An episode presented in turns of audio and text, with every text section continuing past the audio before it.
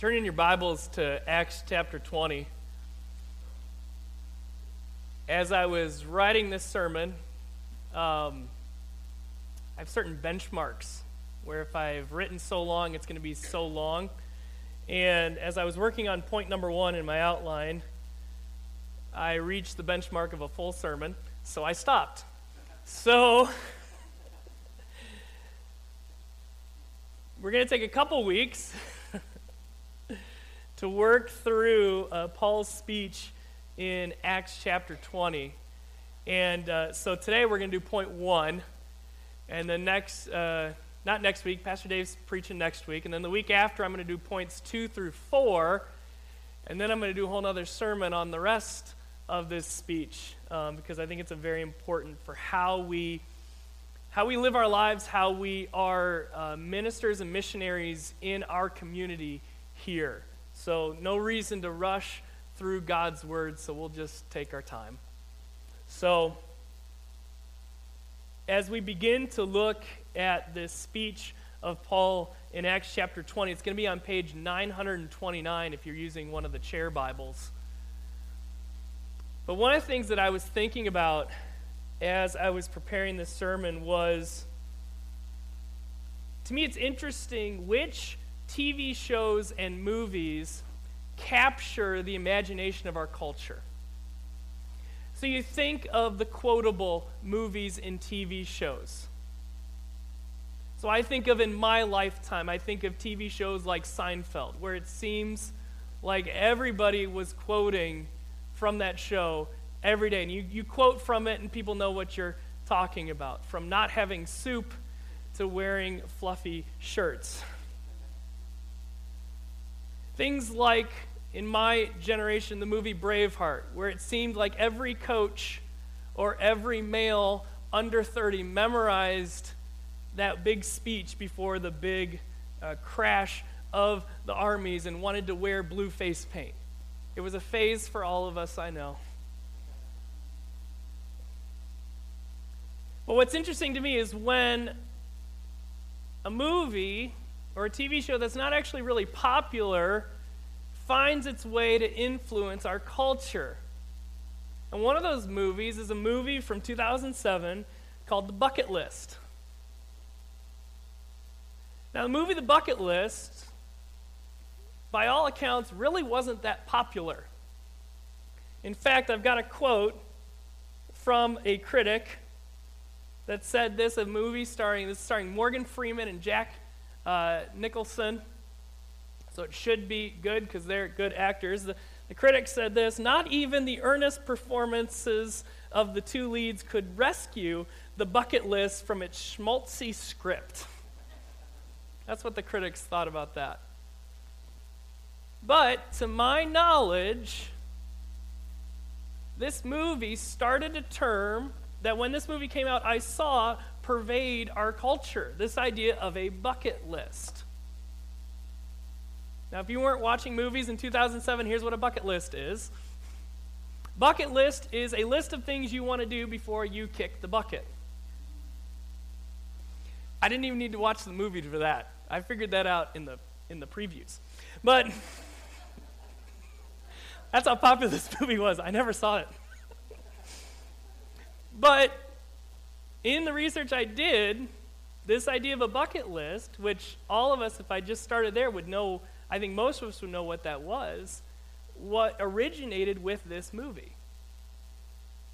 And so we have to ask ourselves the question why did this, again, not really popular movie, why did it resonate so much with our culture that we had, it created a term that we use in our common language today. What about this movie connected with us so that even if we didn't actually see the movie, knew what the term was and have probably used it at one or more time in our lives? And I think the answer to that lies in this idea of living a life with no regrets. I think that really resonated with people. And I think it still does today. I think a fear that exists in our culture is that when we get to the end of our life, will we look back with regret or satisfaction? Now, whether we could actually articulate that, I think at one time or another, all of us have thought that. When I look back at what I've done, will I be content? Will I be fulfilled? Will I be satisfied? Or will I have deep regret? Now, in the movie, and again, thankfully, you don't even need to watch the whole movie to get this, but the way that the movie pursues this is that Morgan Freeman and Jack Nicholson do things like skydiving and driving race cars, things that they want to do before they die. But as we think about what the Bible says about living a life of no regrets, the Bible has nothing to say about skydiving and race cars. And so, as we look at what Paul says, because when Paul is speaking here, he is putting forth a pattern of life that we can follow that will lead to a life of satisfaction and no regrets. And in some ways, it's going to be very normal. Again, no skydiving here. At least not this part of the Bible. Maybe other parts. I don't know. But so today we're going to look at a part of this that a life of no regrets, essential to a life lived that will bring satisfaction and fulfillment, even when we look back on it. Essential to that is boldly declaring the Word of God. Now, as you look in your big idea there in the uh, bulletin there, this is the big idea for the whole speech. So we're going to get to other aspects of it, but essential to this, essential to what the pattern that Paul is saying, is bold proclamation of the gospel of Jesus Christ. So let's start. We're in chapter 20. We're going to start in verse 17. Follow along as I read there, verses 17. Uh, I'm going to start verse 17. Now, from Miletus, he sent to Ephesus and called the elders of the church to come to him. So, Paul is on his route to go to Jerusalem and then from Jerusalem to go to Rome. That's his big plan. And so he's in Miletus, which is a coastal town. It's a port town where he can get a boat because that's the best way to travel back then. And when he's in this town, he, he gets a messenger or he sends a letter to the elders in the city of Ephesus, the leaders of the church in Ephesus. And he says, Hey, come down to Miletus. I want to talk to you before I leave. And the rest of the speech is him talking to these elders about what he has done among them. And then there's also a section on directly saying, What do you need to do when I'm gone?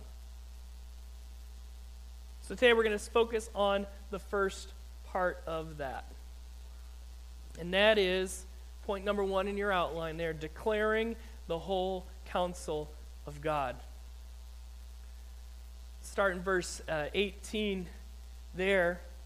And when they came to him, he said to them, you yourselves know how I lived among you the whole time from the first day that I set foot in Asia,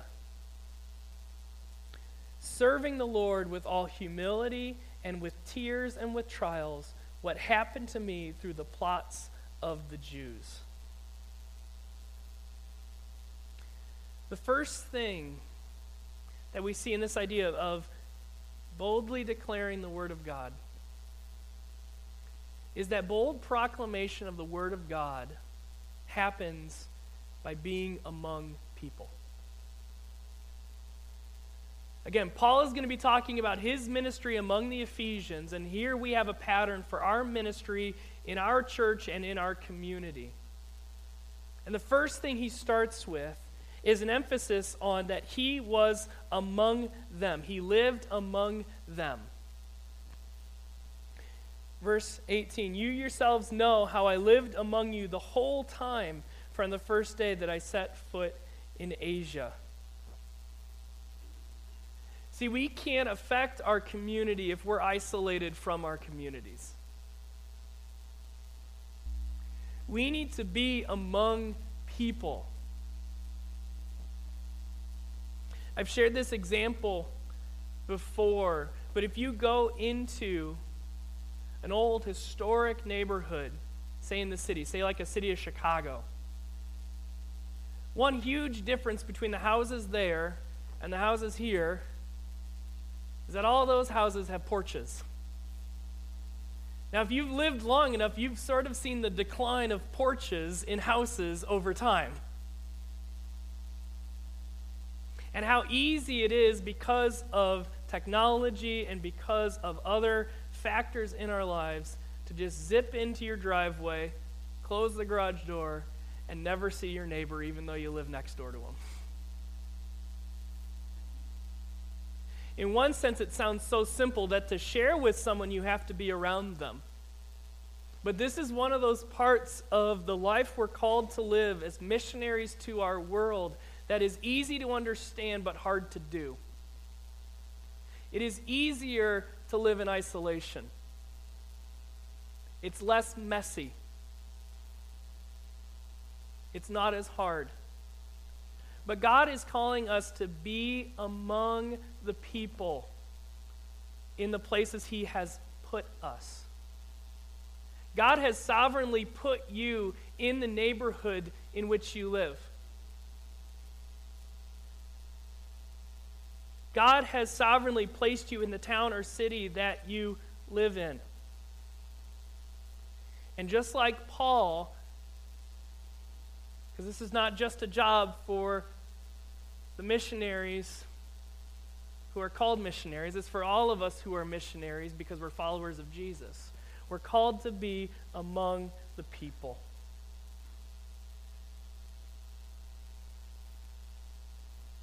See, because I can't serve someone, I can't share with someone if I'm not around them. And central to a life of no regrets is serving and ministering to others. An isolated life will lead to regrets.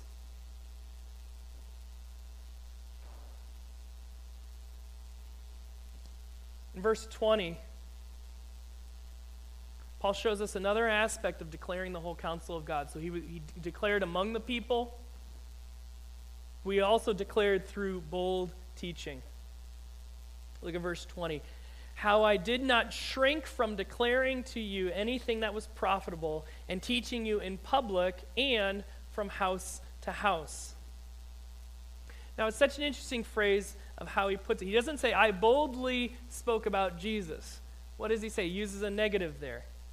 he says, How I did not shrink from declaring to you. Well, why would he say it that way?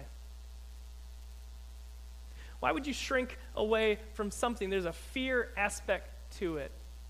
You shrink away from something when you're afraid of what that person is going to do or what is going to happen in that moment. And so, what Paul helps us understand is that a lot of times it's not that we don't know what to say, it's that we're afraid to say it. Fear is one of the greatest enemies of the gospel. And too often, instead of being empowered by the Holy Spirit, we let fear control what we do. Again, as we think of this bigger picture, a life of no regrets is not a life controlled by fear. Again, we've, we've seen in chapter 19, we have the, the Spirit of God in us. So we don't need to be afraid. And so we can not shrink from declaring the Word of God.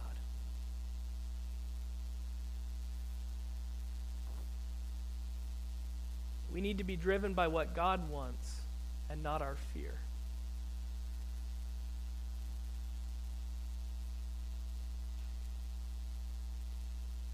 So we see that Paul taught among the people, he spoke boldly. And that's another thing that our witness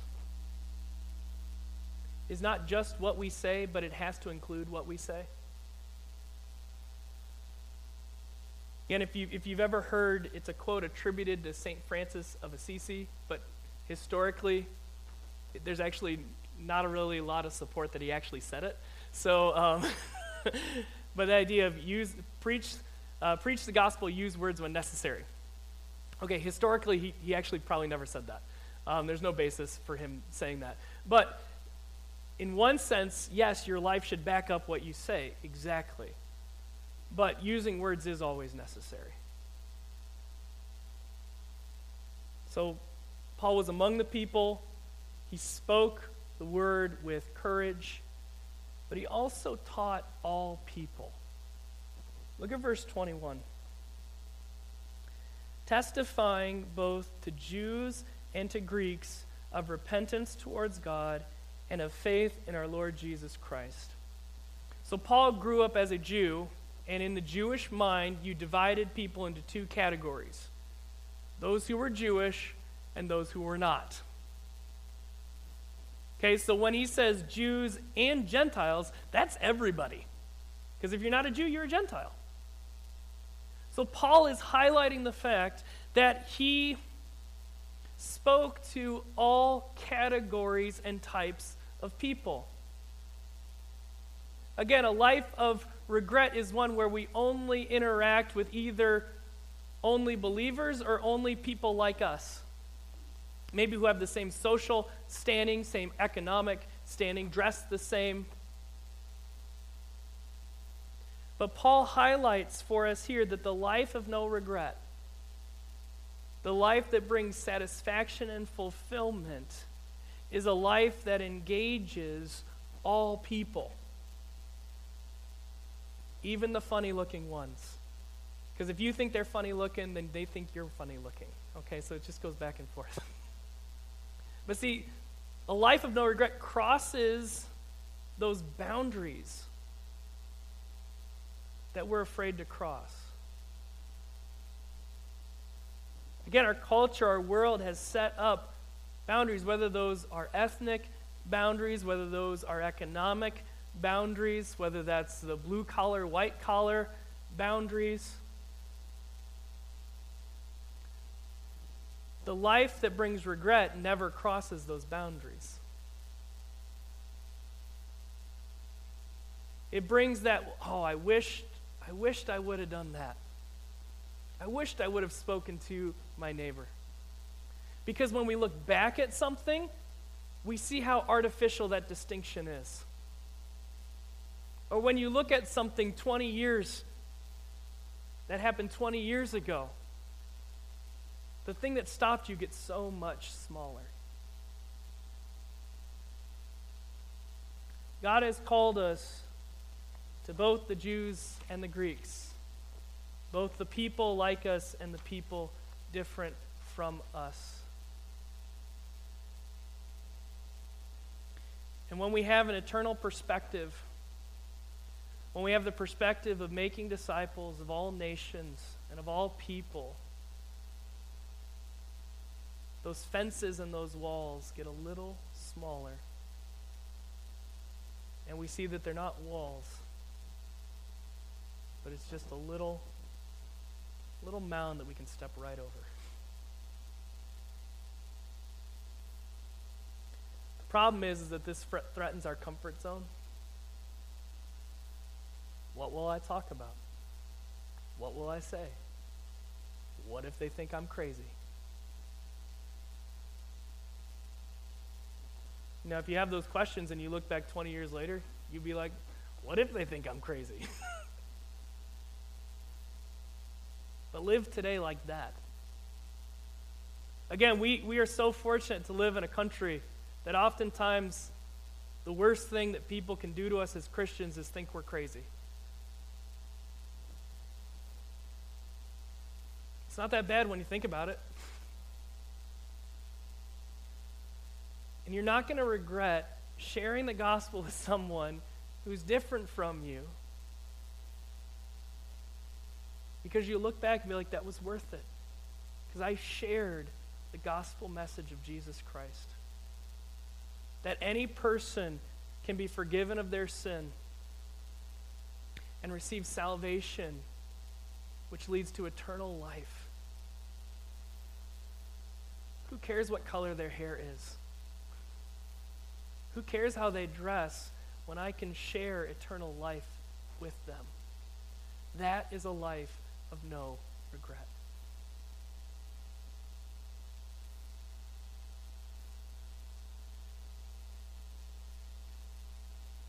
The way that we step across those lines, we have to be motivated by something. And the motivation that I come back to again and again in the Bible is this is my love for those who do not know Jesus. And that love is based on the love that I was shown by Jesus. Right? First John, we all know we love because he first loved us. So if we're not willing to step over those boundaries, we have to question if I really do love that other person. And if I don't really love that other person, then I have to question whether I really understand the love that Jesus has for me.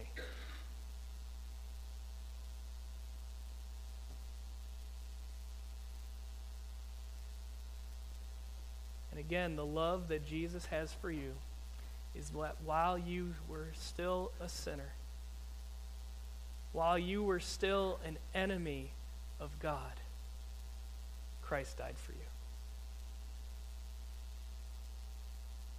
That is the love of Jesus. And that is a love that will propel you across the social lines. It'll propel you into the lives of others with the good news of Jesus. Because one reason we don't share the good news is that we don't really understand it for ourselves.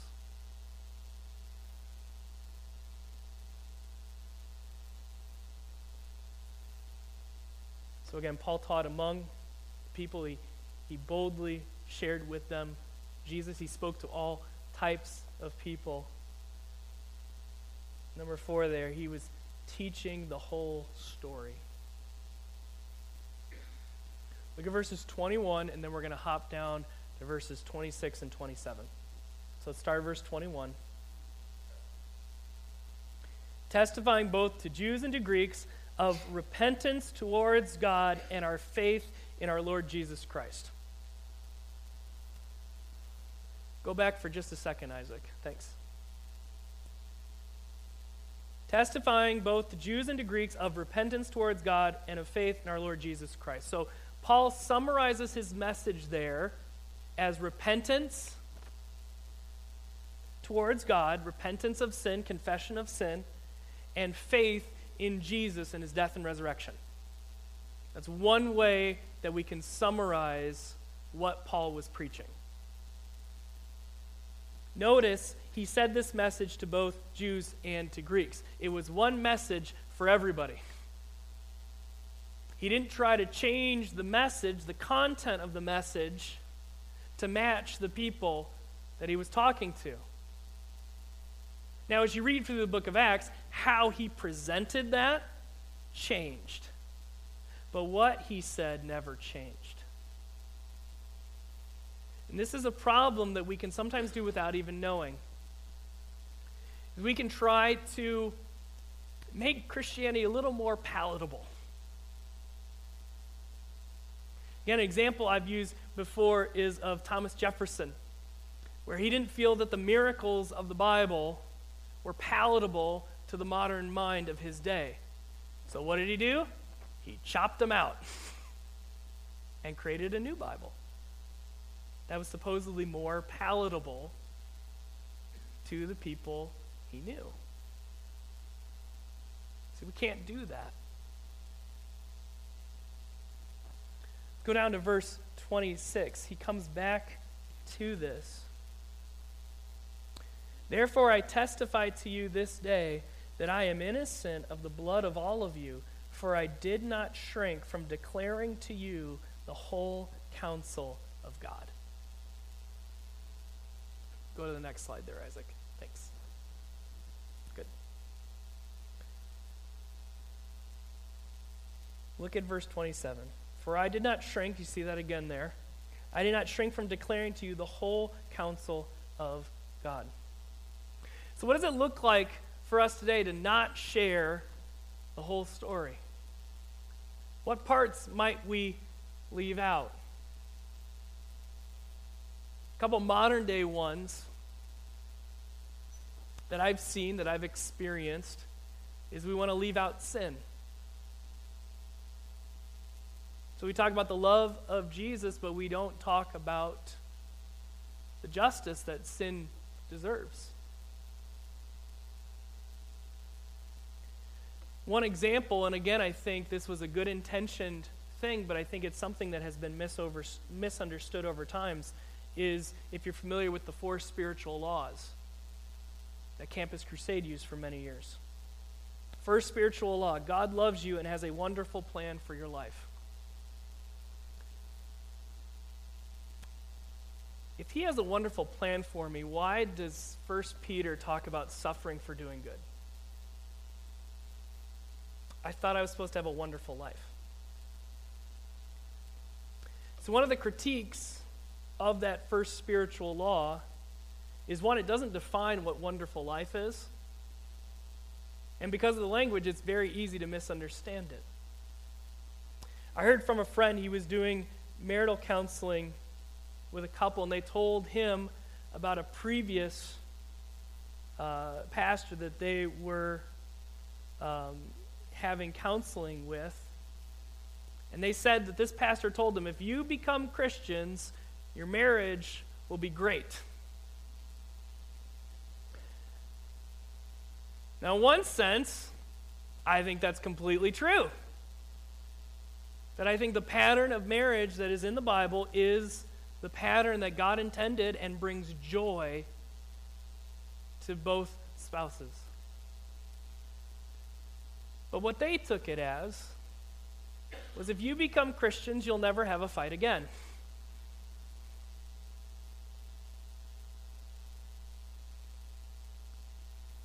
Now, I wasn't there, so I don't know if they just weren't listening or if the pastor dropped the ball on this one. I don't know. But it's very possible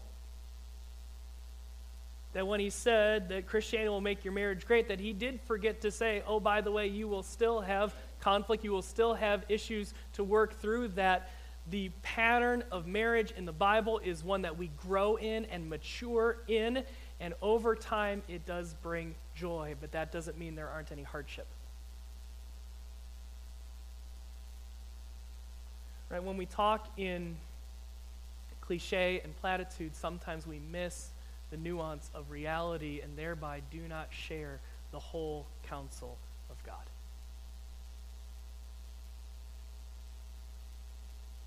Don't just share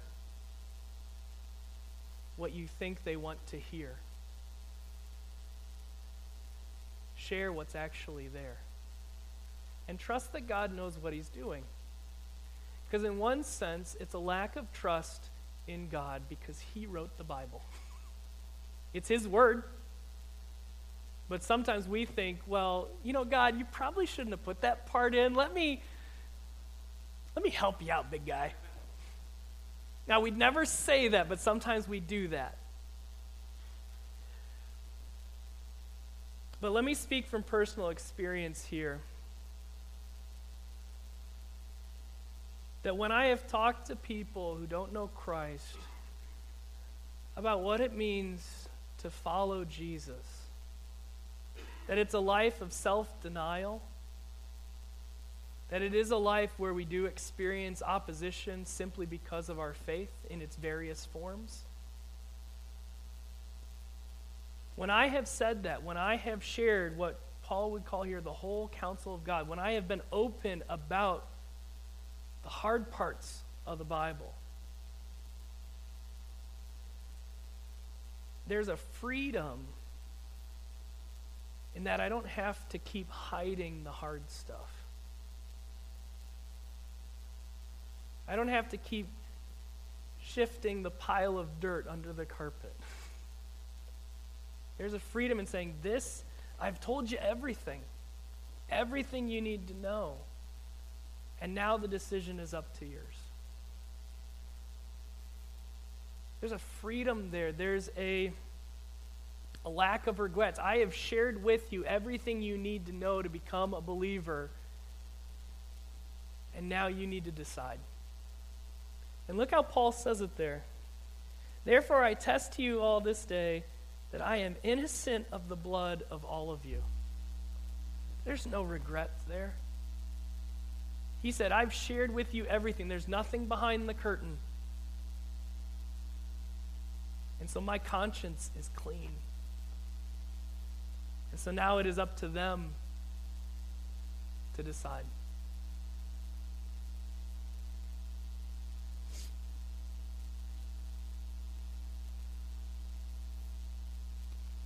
This is the first part of what it looks like to follow Jesus in a way that doesn't lead to regret, but leads to fulfillment and satisfaction. In the coming weeks, we're going to look at more of those, but I want to start here because Paul talks more about this part than any other part. Central to a life of no regret is faithfully and boldly sharing the gospel of Jesus. Lovingly stepping across lines and boundaries and courageously sharing the good news that Jesus died for sinners.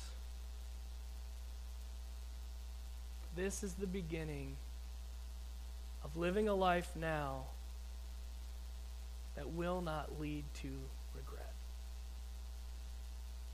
Let's pray.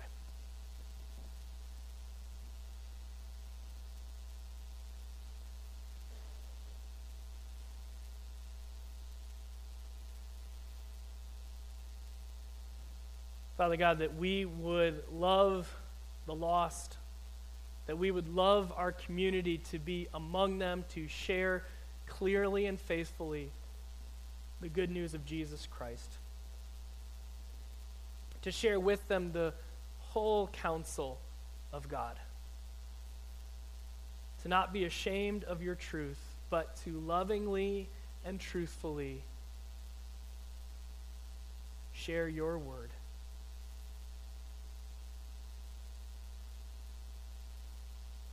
God, empower us by your Spirit to live a life of no regrets, a life centered on the gospel of Jesus Christ. We pray this in his name. Amen. This time I'm going to invite those helping with communion to come forward at this time.